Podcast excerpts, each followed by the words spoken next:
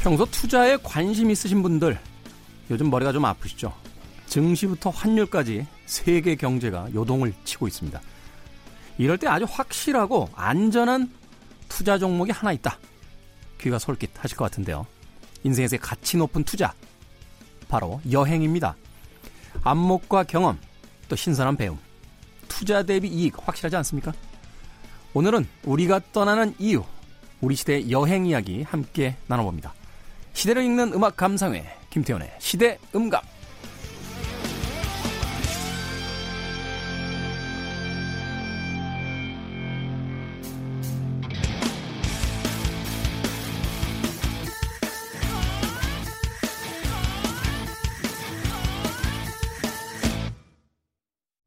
그래도 주말은 온다. 김태훈의 시대음감 토요일 2부에 이어서 일요일 3부 시작했습니다. 시대음감은 토요일과 일요일 낮 2시 5분 또 밤 10시 5분 하루에 두 번 방송이 되고요. 본방을 함께 하지 못하신 분들은 팟캐스트를 통해서 어, 들으실 수 있습니다. 자, 어제는 우리 여행의 어떤 변천사, 어, 대의적 어, 말하자면 인물을 띠고 갔던 거대한 의미의 여행에서 한 개인의 이제 소소한 즐거움을 찾아가는 어, 쾌락으로서의 여행, 그것을 이제 그 시대에 유행했던 책을 통해서 이야기를 나눠봤는데 오늘은 또 어떤 이야기를 나눠볼지 미슐랭 이민영 작가님 나오셨습니다. 안녕하세요. 네, 안녕하세요. 여행에 투자하는 인류학자 미슐랭 이민영입니다. 네, 여행에 투자한다. 네. 어, 돌아옵니까? 아, 저는 많이 돌아왔다고 생각합니다. 음, 최근에 하고 계신 일들도 다 여행에 관련된. 여행을 통해서 저를 과시한 거죠. 그러니까 저를 브랜딩 했더니 이런 일도 해보자, 저런 일도 해보자 계속 들어옵니다. 아, 그러니까 우리가 어, 물론 이런 이야기하면 또 은행에 계신 분들이 뭐라고 하실지 모르겠는데 무조건 어떤 현금 가치만 현금 자산만을 가지고 있는 것은 이제 아닌 것 같아요. 네네. 그걸 통해서 이제 자신에게 투자하고 그걸 가지고 이제 내가 무슨 일을 할 수 있는 사람인지를 자꾸 만들고 홍보하고 그게 이제 21세기적 어떤 자본이자 가치가 아닐까 하는 생각이 드는데. 4차 산업 시대에 그렇게 융합되는 게 맞는 것 같고요. 네. 한 100년은 안 됐지만 그 수십 년 전에 그 프랑스 인류학자 피에르 브루디웨가 경제적 자본과 사회적 자본과 문화적 자본은 계속 서로 돌고 돈다라고 네. 얘기를 했죠. 저는 그거를 요즘에 너무 체험하고 있어요. 아, 이제는 문화적 자본의 시대다. 네, 네. 네. 맞는 것 같아요. 예. 저도 사실 이제 방송도 합니다만 그 특강 같은 걸 많이 하게 되는데 대부분 이제 제가 어, 예전에 어, 그걸 보고 들으면 밥이 나오냐 떡이 나오냐 하여튼 맞아요. 많이 핍박받았죠. 네. 여행, 영화, 음악, 책 뭐 이런 것들을 가지고 이제 할 수 있는 일들이 점점 많이 생기니까. 그렇죠. 자, 그럼 이런 여행이라는 어떤 문화적 자본을 만드는 데 있어서 제일 중요한 건 이제 종목을 정하는 거잖아요. 네. 우리가 뭐 그 경제적인 어떤 허- 상황이라든지 시간적 상황 같은 게 무한대로 있는 게 아니니까 또 인생이 짧은데 오- 온 세계를 다 돌아다니면서 모든 걸 다 할 수 있는 건 아니니까 어, 인류학자이자 이제 미슐랭이라는 자신만의 어떤 그 아이디를 가지고 계신 이민영 작가님이 어떤 방식으로 브랜드를 만들어 왔는지 좀 이야기를 해주시면 새롭게 여행을 꿈꾸고 있는 많은 분들에게 또 도움이 될 것 같은데요. 네. 제가, 저도 이제 2000년 되기 전에는 20대였고, 그냥 건강한 몸 하나밖에 없었어요. 네. 그리고 제가 공대 나왔는데, 공대 뭐 다 그런 건 아니지만, 저는 굉장히 무식했어요. 네. 그래서 네. 그 인도 예, 오쇼 라즈니 씨나 뭐 그런 책을 읽으면 깜빡 넘어간 거죠. 그래서 아. 처음에는 이제 제가 용감 무쌍한 사람인 거를 보이려고 인도에 갔죠. 인도에 예, 첫 여행을 6개월을 가버렸어요. 천 달러 들고. 여행이라기보다는 그 정도 되면 이사 간 거 아닙니까? 가서 살다가 좀 번잡스러워서 돌아오신 거 아니에요? 머리를 밀고 갔고요. 네? 네. 좀 고행과 뭐 나 좀 오쇼 라즈니 씨도 읽고 철학적인 사람이야 뭐 이런 걸 하고 싶었나 봐요. 네. 근데 가서 오쇼 라즈니 씨 아슈람에서 그 춤명상이라는 걸 하거든요. 네. 그걸 하다 보니까 어 제가 왜 이렇게 춤을 잘 추는 거예요. 오. 네, 한국에 있을 때는 전 범생이었기 때문에 춤을 춰본 적이 없었거든요. 그런 걸 하려면 용기가 필요하잖아요. 근데 아는 사람 아무도 없잖아요. 그러니까 여행이 가장 좋은 게 이제 익명이 보장이 되니까. 예. 여기서 할 수 없었던 걸 해볼 수 있는 자유가 아닌가 하는 생각이 드는데. 네, 네. 그래서 이제 춤 명상 하다 보니까 어, 춤 너무 잘 추고 라틴 댄스 음악 너무 마음에 드는 거예요. 네. 그래서 한국에 와가지고 찾아보니까 아이고 또 그때 99년 막 이때 홍대에 그 살사바가 막 생기기 시작했어요. 그래서 천리안 나우누리 이런 거 동호회에 들어가가지고 이제 살사 추러 다니다가 본토로 가자. 그래서 99년에 멕시코랑 과테말라 이쪽으로 갑니다. 중미 쪽. 네네. 그 어. 쿠바까지는 못 가고요. 멕시코 과테말라 그 당시에 살벌했을 것 같은데. 네. 그래서 이제 거기서 그 개인 교습을 받아가면서 살사를 배우고 살살을 배우려고.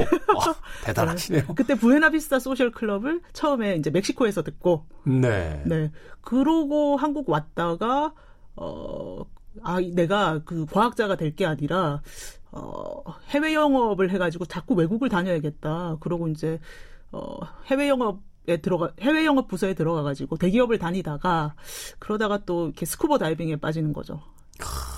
이제 말하자면 이제 취향의 갈래가 계속 그 이어지면서 그게 이제 여행의 어떤 컨텐츠를 만드는 이제 나침판이 되는 네. 그런 상황이 이제 되는 거군요. 네. 그래서 스쿠버 다이빙을 하는데 뭐 7개월 동안 집에 안 들어오고 그러니까 회사 막 계속 그만두고 여행 다니다가 네. 너무 재밌는 거예요. 그래서 책을 써보자. 그래서 2008년에 스쿠버 다이빙 여행기를 냈죠. 어. 네, 한국 최초의 에세이였고요. 스쿠버 다이빙. 스쿠버 다이빙 관련된. 네, 네. 네. 그걸 쓰고 나니까 이제 출판사에서 이것저것 하자. 뭐 그러다가 어 근데 책을 써보니까 제가 너무 무식한 거예요. 그래서 공부를 좀 더 해야겠다 싶어서 이제 인류학과 대학원을 들어간 거죠. 네. 근데 대학원 들어가기 전에 아, 뭐 나는 인류학자로서 뭘 연구해야 될까 잘 몰라서 동남아를 그럼 자전거로 한번 다녀보자. 그래서 메콩강을 따라서 혼자서 자전거를 타고 여행을 두 달간 다녔죠. 메콩강을 따라서 네네. 그 베트남 캄보디아 있죠. 네네. 어. 그래서 그걸 하고 나서 이제 또 책 한 권 썼고요. 그러다가 인류학적으로 계속 연구를 하다 보니까 우리 시대 정신에 제일 맞는 여행 종목과 그다음에 제가 연구를 해야 되니까 뭘 연구하면 좋을까 그러다가 아 관광 인류학이다. 음. 네. 그래서 그 중에서도 어떤 현상이 가장 재미있나? 미식이다. 음. 왜냐하면 어, 제가 어릴 때만 해도 엄마가 맨날 했던 말이 식, 그 식사할 때 빨리 먹어 치워라. 먹어 치워라. 네, 경상도였습니다. 네. 그러니까 그냥 영양학적 섭취였던 거예요. 살기 위해서 생존하기 위해서 넣는 훗 그냥. 네, 네. 어. 어. 릴 때 뭐 맛있다고 생각해 본 적도 없고요. 그러니까 맛있는 걸 먹어 본 적이 없으니까 치즈도 체다 치즈 있잖아요. 노란 거. 네. 그 사람들이 먹길래 먹어봤는데 되게 맛이 없더라고요. 그래서 치즈. 야, 약간 비린내 나고 이러잖아요. 네, 어릴 때 네. 먹으면 이게 뭐야 막 이러면서. 네, 네. 그래서 치즈도 맛이 없어서 안 먹고 맥주, 소주 다 너무 맛이 없어서 안 먹고 음. 회도 안 먹었어요. 아 회도 안 드시고. 네네. 어. 그러다가 나중에 어, 독일에 갔는데 맥주가 맛있더라고요. 그리고 프랑스에 갔는데 치즈가 맛있어요. 그렇죠. 네. 그렇습니다. 아 그러면서 이제 새로운 어떤 음식에 대한 맛이라는 것을 이제 알게 되고 그러면서 네. 여행의 어떤 방향을 이제 미식 소위 해서 음식이라는 건 사실 그 지역의 어떤 문화가 가장 집대성되어 있는 어 무엇이잖아요. 그렇죠. 네. 어 그것에 대해서 뭐 역사에 대한 이야기 또는 그 지역에 대한 어떤 독특한 어떤 그 생활이라든지 환경에 대한 이야기도 끄집어낼 수 있으니까. 네네. 그리고 사람들이 갑자기 왜 이렇게 음식에 관심이 많아졌을까? 이런 음. 질문도 많이 들었었고요. 그리고 나중에 뭔가 활동하기도 좋을 것 같아요. 왜냐하면 너무 진지한 주제를 연구를 하면 제가 되게 힘들 것 같더라고요. 네. 처음에는 제가 인도를 옛날에 많이 갔었으니까 인도의 인도의 힌두 민족주의 이런 거 좀 연구해 볼까 했는데 그래서 그 리시케시랑 하리드와르라는 그 지역에 가가지고 인도인들 막 200만 명 모이는 축제 이런 것도 있어요. 200만 명이 모여요. 전 세계에 있는 인도인이 다 와가지고 네. 근데 그런데 갔다가 잘못하면 내가 죽겠구나. 아니 2만 명도 아니고 200 하긴 뭐 우리도 광장에 한 100만 명쯤 모였던 기억이 있으니까 뭐 200만 명 모일 수 있겠네요. 네, 네. 근데 네. 그 인도 사람들이 계속 좀 경제가 별로 안 좋다가 요즘에 중산층이 많이 생기고 민족적인 자신감이 들기 시작하니까 이 힌두 민족주의로 전 세계를 다 평정할 수 있어. 좀 이런 게 종교랑 결합을 해서 음. 지금 좀 위험한 상황인 것 같아요. 제가 볼 때. 아, 이 민족주의라는 게 사실은 그 순기능도 있습니다만 이게 그 세계화의 어떤 좀 문제가 되는 부분들도 있으니까. 네. 어. 그래서 제가 그냥 요가 배우러 갔는데 온갖 인도인이 너무나 우수하고 막 위대하고 뭐 그 인도에서 모든 걸 뭐 거의 치유해 줄 것처럼 자꾸 해가지고 제가 도망을 와서 그냥 내가 좋아하는 미식을 연구하겠다 이렇게 된 거죠. 미식 여행의 출발점은 그럼 어디셨습니까? 어, 제가 스페인의 그 까미노 데 산티아고를 걸을 때 거기서 이제 계속 맛있는 걸 먹다가 미슐랭 스타 레스토랑을 만났고 그래서 그 다음에 어, 제가 여행 인솔자로 일하면서 왜냐면 제가 돈이 굉장히 없었거든요. 네. 뭐, 지- 뭐 집에서 돈 받은 적도 없고 그래서 아 그러면 해외 여행 인솔자를 해야 되겠다. 그러면 내가 좋아하는 거 계속 먹으면서 다닐 수가 있겠구나. 일종의 가이드. 네네. 그래서 이제 유럽 단체 배낭 여행을 인솔 하면서 그 낮에는 시간이 많이 남거든요. 거기를 다 제가 번 돈을 다 미슐랭 스타 레스토랑에 쏟아 부으면서 2013년부터 뭐 집중적으로 다니기 시작했죠. 그 남들은 사실 뭐 미슐랭 여행이다 뭐 이렇게 하면은 아, 그 경제적으로 굉장히 여유 있고 그래서 뭐 일종의 약간 사치스러운 여행 아니냐 이렇게 생각하는데 그게 아니라 나의 여행의 어떤 컨텐츠를 음식에다 맞춘 뒤에 어, 경제 활동을 해서 벌었던 거의 많은 돈들을 다 거기다 이제 쏟아 붓는 거군요. 네네. 어. 남들은 그 남들은 벌어가지고 여행을 가야지라고 생각하는데 저는 여행을 하면서 벌고 그걸 그 자리에서 쓰는 굉장히 생산적인 여행을 했죠. 야, 이건 무슨 전기밥솥 하나 들고 다니면서 그 자리에서 밥 해 먹으면서 그 계속 여행하는 듯한 그런 느낌인데 그게 가능합니까?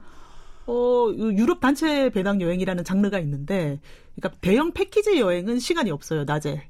그 계속 예, 모, 모시고 다녀야 되니까. 예, 근데 단체 배낭 여행을 인솔하면 페이는 적은데 시간이 많이 있어요. 아, 일단 데리고 가서 낮에는 자유 시간으로 다 그 시간을 보내게 하고 이제 저녁에 집결하는 거나 다음 날뭐 네. 일정 가는 거 정도만 하면 되니까. 네, 네. 어. 그거 꽤 매력적이네요. 여행 좋아하시는 분들에겐. 근데 네. 그런 게 가능할 수 있었던 것이 그 이전에 어떤 여행을 통해서 이제 축적되어 있던 어, 그 여행 자본이 있었기 때문에, 문화 자본이 있었기 때문에 이제 그런 일들을 이제 맡아서 나갈 수 있었던 거죠. 그렇죠. 그냥 저 여행 좋아해요. 써주세요 하면 써줄 리가 없죠. 근데 저는 인도를 뭐 6개월간 여행을 했다든지, 멕시코 가서 춤을 배운다든지 좀 이상한 일 많이 했고, 세계 어디 던져놔도 살아남을 것 같고, 영어도 되는 것 같고, 그러니까 여행사에서 믿고 맡겨준 거고, 한번 일을 시작하면 이제 계속 일이 들어오거든요. 음. 네. 그 또, 그 오신 분들 이제 그 설문조사 해서. 그쵸. 우리 가이드 굉장히 좋았다. 음. 평, 평점 나오면 이제 또 연락 오듯이. 네. 그리고 한 번도 제가 사고 낸 적도 없고. 네. 맞아요. 저도 그, 그 단체 패키지 여행에 이제 주로 이제 인문학 특강 하러 이제 가끔 갈때 있는데, 아, 그렇게 설문조사를 합니다.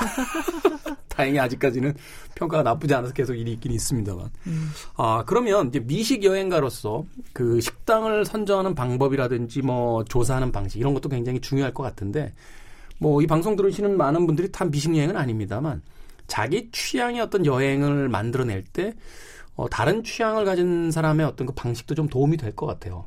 어, 미식 여행을 하기 위해서의 최초의 출발 어디서부터 무엇을 준비하고 또 어떻게 해나가는지 그 과정을 좀 알려주시죠. 일단 미식하면 떠오르는 게 미슐랭 아니겠습니까? 미슐랭. 네, 네. 프랑스에서 만든 프랑스 타이어 회사에서 만든 그 가이드북이고 네. 1900년대 1900년도에 이제 처음 생겨가지고 지금까지 매해 전 세계에 맛있는 레스토랑을 이제 선정하는 그런 가이드북인데 영어로 하면 이제 미쉐린이죠. 네, 미쉐린이죠. 근데 네. 발음이 미슐랭이 좀더 luxury하죠. 음, 음, 네. 뭐 불어 발음이니까 프랑스 회사니까. 네. 그래서 미슐랭 가이드북에 이제 다섯 가지 등급이 있거든요. 네. 3스타, 2스타, 1스타까지는 아실 테고 그다음에 Bib Gourmand이라고 서민들이 갈 수 있는 35유로 아니면 3만 5천 원 이하의 맛있는 식당. 음. 이게 있는데 잘 모르시더라고요. 네. 그다음에 그냥 plate 등급이 있고요. 그래서 저는 빕 구르망 위주로 갈 때도 굉장히 많이 있고. 음. 네. 어, 그리고 어, 한번 여행해서 3스타 한두 군데는 꼭 가주려고 노력을 합니다. 왜냐하면 그렇게 한 3스타를 가야 가성비가 제일 좋아요. 한 번은 그러니까 네. 우리가 왜 그 그런 거 있잖아요. 어 돈을 벌어서 남들이 다 쓰는데 안 쓰고 가지고 있다가 한 번쯤 이제 써주는 저거 이해하는 게 예전에 하여튼 번 돈은 거의 다 판 사러 다녔던 것 같아요. 판을 산다고요? 앨범, 아, 네, CD 음반 이런 거 사느라고 그 유명한 만화도 있는데 평상시엔 거의 거지처럼 살다가 record shop만 가면 재벌로 변하는 사람들이 있어요. 그래서 막 그 판들을 막 사오고 막 이랬던 기억이 있는데 그걸 이제 음 식으로 하시는 거죠. 네, 네. 저도 한국에 있을 때는 거의 레스토랑 안 가고요. 그냥 집에서 계속 해 먹고. 네.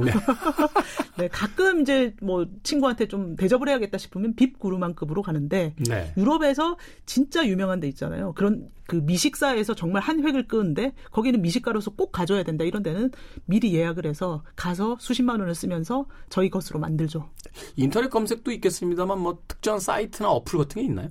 아, 미쉐린 그 홈페이지에 그 웬만한 나라들의 그 스타 레스토랑들과 그 정보가 다 나와 있고요. 네. 어, 미쉐린은 좀 프랑스적인 가이드북이기 때문에 영국에서 또 자존심이 상하지 않겠습니까? 그렇겠죠. 네, 그래서 영국 음식도 되게 무시하잖아요. 프랑스 사람들이 독일하고 영국 음식들. 예, 예, 근데 영국도 되게 미식하기 좋은 데거든요. 확실합니까? 네, fine dining급에서는 그래요. 그러니까 미식급에서는요. 아, 그렇군요. 예. 그래서 영국에서 만든 그 World Best Restaurant 50라는 랭킹이 있는데 여기는 좀 더 trendy하고 좀 더 창의적인 음식들을 이렇게 선별을 해서 1위부터 50위까지 근데 이제 50위까지만 하면 재미가 없으니까 100위까지 슬쩍 늘리고 아시아판 만들고 뭐 아메리카판 만들고 아, 그렇군요. 그래서 저는 이 미슐랭 가이드북과 World Best Restaurant 랭킹이 겹치는 데가 제일 아. 검증된 곳이라고 생각하고 우선순위로 교. 교집합으로 다. 갈 수는 없으니까. 네네, 어, 그거 그렇죠. 괜찮은 방식이네요. 그래서 우선순위를 다 정해놓고 제가 원한다고 예약이 다 되지 않아요. 예를 들어서 World Best Restaurant 1위, 2위를 항상 차지하는 El Celler de Can Roca라는 데가 바르셀로나에 근처에 있는데 거기는 11개월 전에 예약을 해도 힘들어요.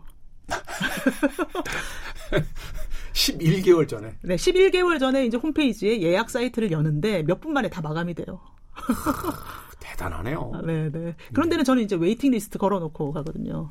제가 모르는 것도 참 많군요. 왜냐하면 제가 아까 정말요라고 여- 그 영국 음식에 대해서 여쭤봤던 게, 저 영국하고 독일에 갔을 때요. 정말 아 그리고 나서 프랑스로 넘어갔는데 파리에 가는 순간 정말 살겠더라고요. 그러니까 제가 갔던 음식점들은 말하자면 이제 그 클래스가 이제 없는 어, 그래서 사실은 이제 음식이 조금 제 입맛에는 좀 그랬던 뭐 그런 식당들이었군요. 영국에선 피쉬앤칩스밖에 그 안 파는 것 같고 독일에 갔는데 소세지도 맛이 없는 거예요. 그래가지고 아이 음식이 왜 이러지라고 했는데 이게 이제 아는 만큼 보이는 거군요. 어. 그리고 저는 그 외국인 노동자가 많은 큰 대도시들에는 그 사람들이 먹고 그 그리고 문화가 섞이면서 되게 재미있는 음식 문화들이 많이 발전을 하더라고요. 네. 그런 것까지 다 찾아다니면 런던도 충분히 재미있을 수 있다고 생각합니다. 하긴 게으른 여행자라서 뭐 큰 길가 왔다 갔다 하면서 눈에 띄는 식당 들어가서 먹었으니 그 대부분 왜 그 관광객들 많이 오는 데는 네네.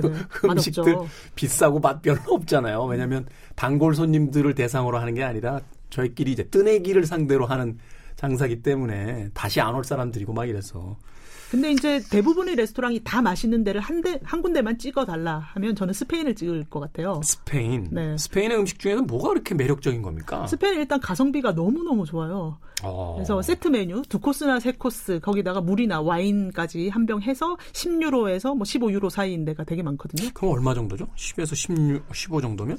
뭐 13,000원에서 2만 원 사이죠. 서울에 있는 이탈리아 식당이나 스페인 식당 가도 몇만 원을 내야 되는데 그렇죠. 어. 그리고 스페인이 또 그 뭐 fine dining급도 굉장히 좋지만은 서민들이 가는 그 타파스 바라고 있거든요. 네. 그래서 거기서 서서 그냥 마셔요. 그러니까 의자나 이런 쓸데없는 인테리어에 돈 하나도 안 쓰고 사람들이 다 와가지고 서서 마시면서 먹으면서 그 또 접시도 크지도 않아요. 타파스는 거의 한 입거리 음식이거든요. 네. 그래서 1유로에서 한 비싸봤자 뭐 4유로 이 정도니까 거기 또 미리 만들어 놨어요. 골라가지고 술하고 같이 먹으면 잔뜩 먹었는데도 또 뭐 만 얼마 뭐 이렇게 하면 되거든요. 그참 인상적이네요. 네. 어, 스페인이 그렇게 요리가 발달한 이유가 뭐가 있을까요? 뭐 다양한 식재료?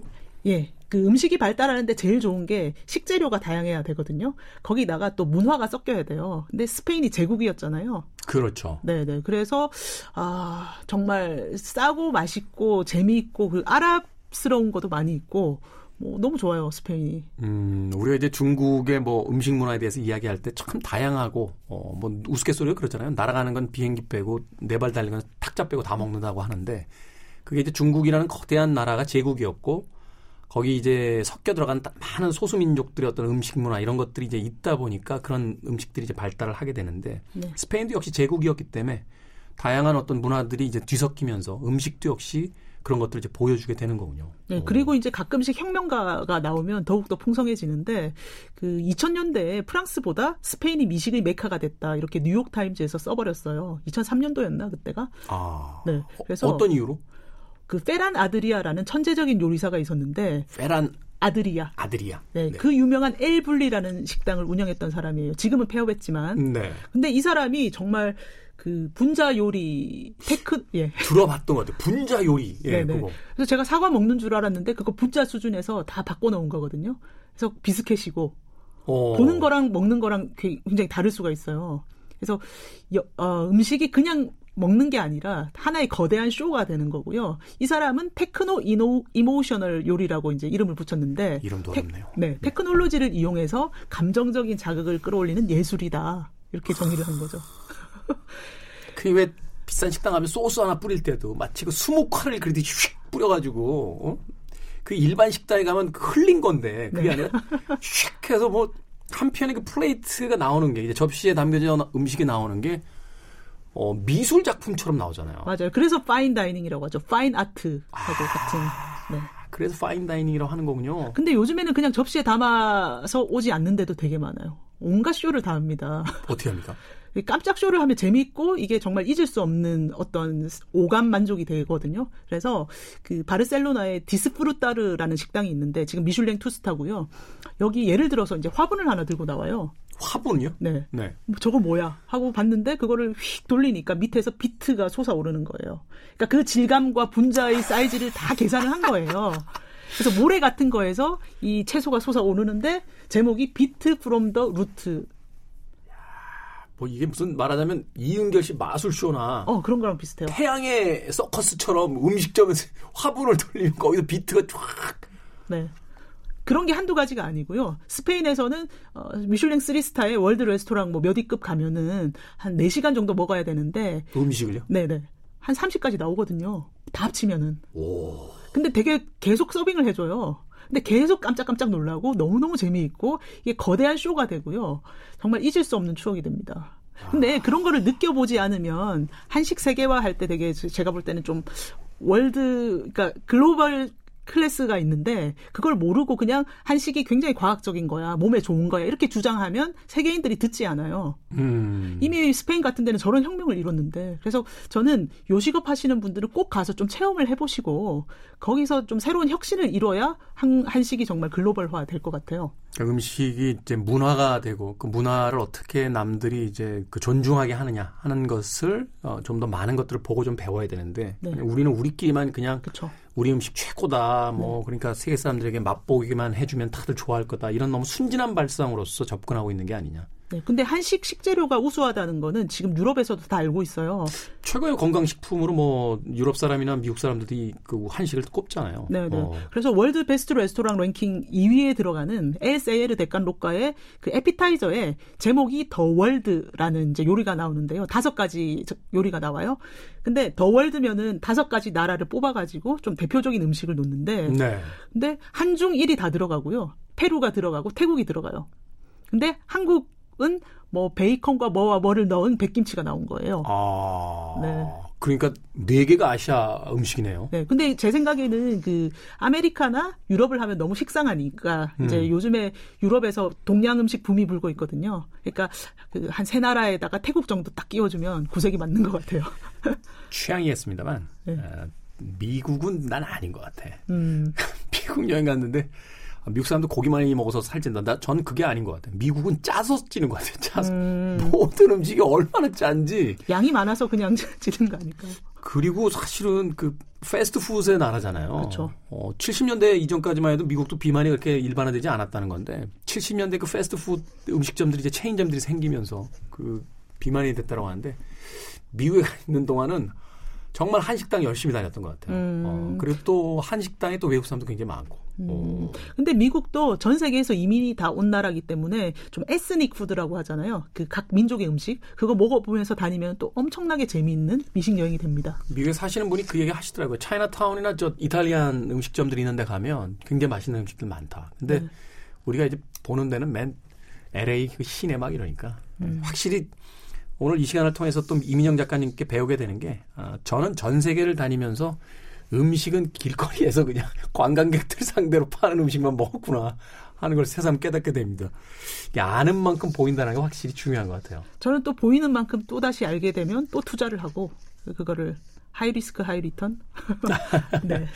자, 스페인이 세계 최고의 어떤 그 이민영 작가님이 뽑은 음식이다라고 이야기했는데 우리가 유럽을 갈 때 한 나라만 가긴 그렇잖아요. 도시를 하나만 더 엮어서 어 최소 우리 가성비는 좀 하고 와야 되니까 그렇죠. 어느 도시와 이 스페인을 섞으면 어, 최고의 음식 여행이 될까요? 그래서 스페인에서 한 도시만 간다면 바르셀로나고 바르셀로나. 바르셀로나고 또 한 도시를 엮겠다면은 저는 파리를 엮고 싶어요. 싶어요. 거리가 얼마나 됩니까? 그 기차 타면은 뭐 몇 시간이면 가죠. 아, 네. 그렇군요. 그래서 유럽 단체 배낭 갈 때 그 파리에서 그 뭐 밑에 한 군데 들르고 바르셀로나 가고 뭐 그렇게 하는 상품들 많이 있어요. 아, 그렇습니까? 네네. 오, 저는 바르셀로나는 가본 적이 없어서. 아. 파리와 바르셀로나. 네네. 이 두 군데 가면 그리고 요즘에 저가항공 많이 있거든요. 아, 그렇구나. 네. 그러니까 음식에 있어서도 그렇고 그 두 도시가 그러고 보니까 건축이라든지 문화에 있어서도 중심들이니까. 네네. 왜냐면 오. 많이 먹으면 많이 걸으면서 좀 봐줘야 되거든요. 그래야 그렇죠. 배가 고파지면서 소화가 됩니다. 알겠습니다. 네. 파리와 바르셀로나. 네. 자, 미슐랭 이민영 작가님이 추천해주신 유럽 최고의 아, 미식 여행의 두 도시였습니다. 자, 아, 이제 코너를 마무리를 해야 될 것 같습니다. 아, 여행이 내 삶에서 뭐 가르쳐 준 것 혹은 가장 중요했던 의미 이, 이 이야기로 이제 마무리를 짓는다면 어떤 이야기를 좀 해주실 수 있으실 것 같아요. 음. 너무 어렵나요? 철학적이네요. 네.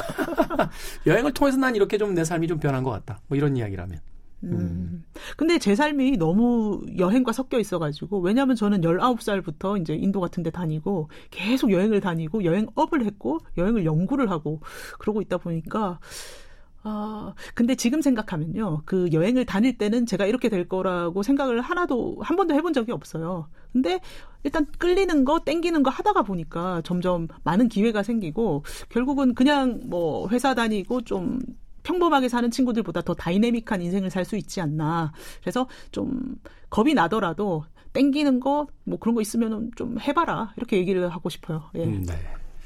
단지 SNS에 올리기 위한 그런 보여주기의 여행이 아니라 어, 이제부터는 하나의 여행을 가더라도 그것이 나에게 어떤 컨텐츠로 남을 것인가에 대해서 고민을 해보고 또 조금 걱정스러운 부분에 있어서도 어, 세상에 그렇게 뭐 겁나는 것만 있는 건 아니니까 좀 용감하게 도전해 보는 것 그걸 통해서 이제 인생이 조금씩 변화할 수 있다 라고 음. 어, 작가님께서 이야기를 해 주셨습니다.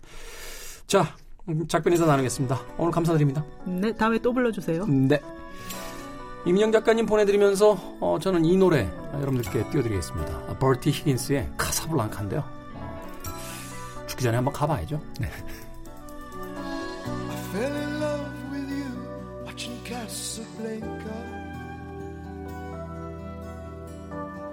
Back row of the drive-in show in the flickering light. Popcorn and cokes beneath the stars became champagne and caviar. Making love on a long hot summer's night.